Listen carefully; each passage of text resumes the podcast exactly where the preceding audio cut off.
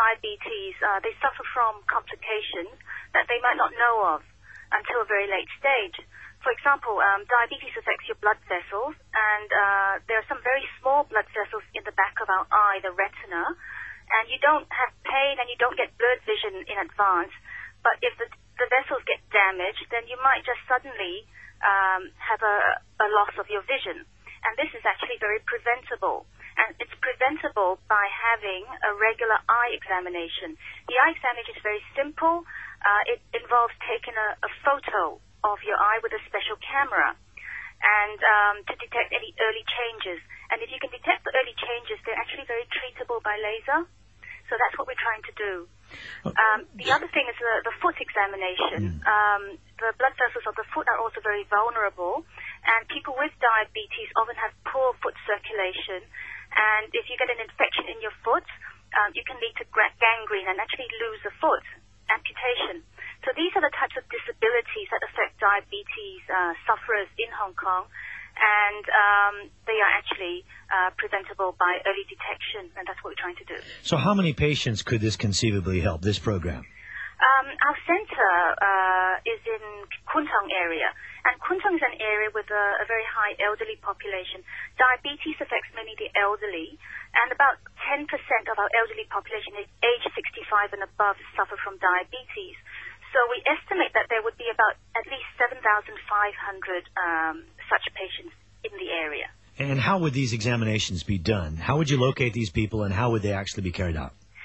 Would promote the program, and uh, we would also go through uh, hospital channels and other doctors in the community and let them know that we do have this program, and uh, doctors, hospitals, and even the patients themselves, they can self-refer and come in.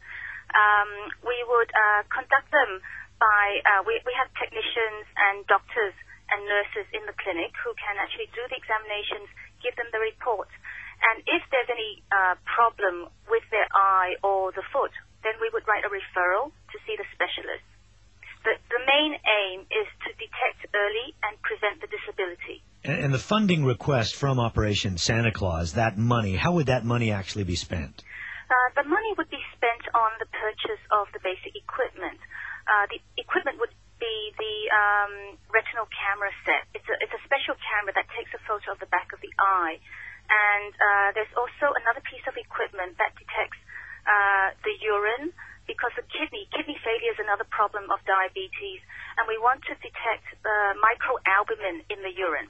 So that's a, the sort of thing that um, in early kidney failure, in early kidney disease, uh, your kidneys leak this stuff called microalbumin, and if we can detect that early, then it's actually treatable. And the third piece of equipment is a Doppler, which is a special equipment to look at the circulation in your foot. And then just briefly, uh, what sort of difference in the lives of patients can this make? Oh, um, if if uh, the person does not come for their regular examination of the eye, the foot, or the, the, the urine, uh, they might not actually feel any problem until it's too late.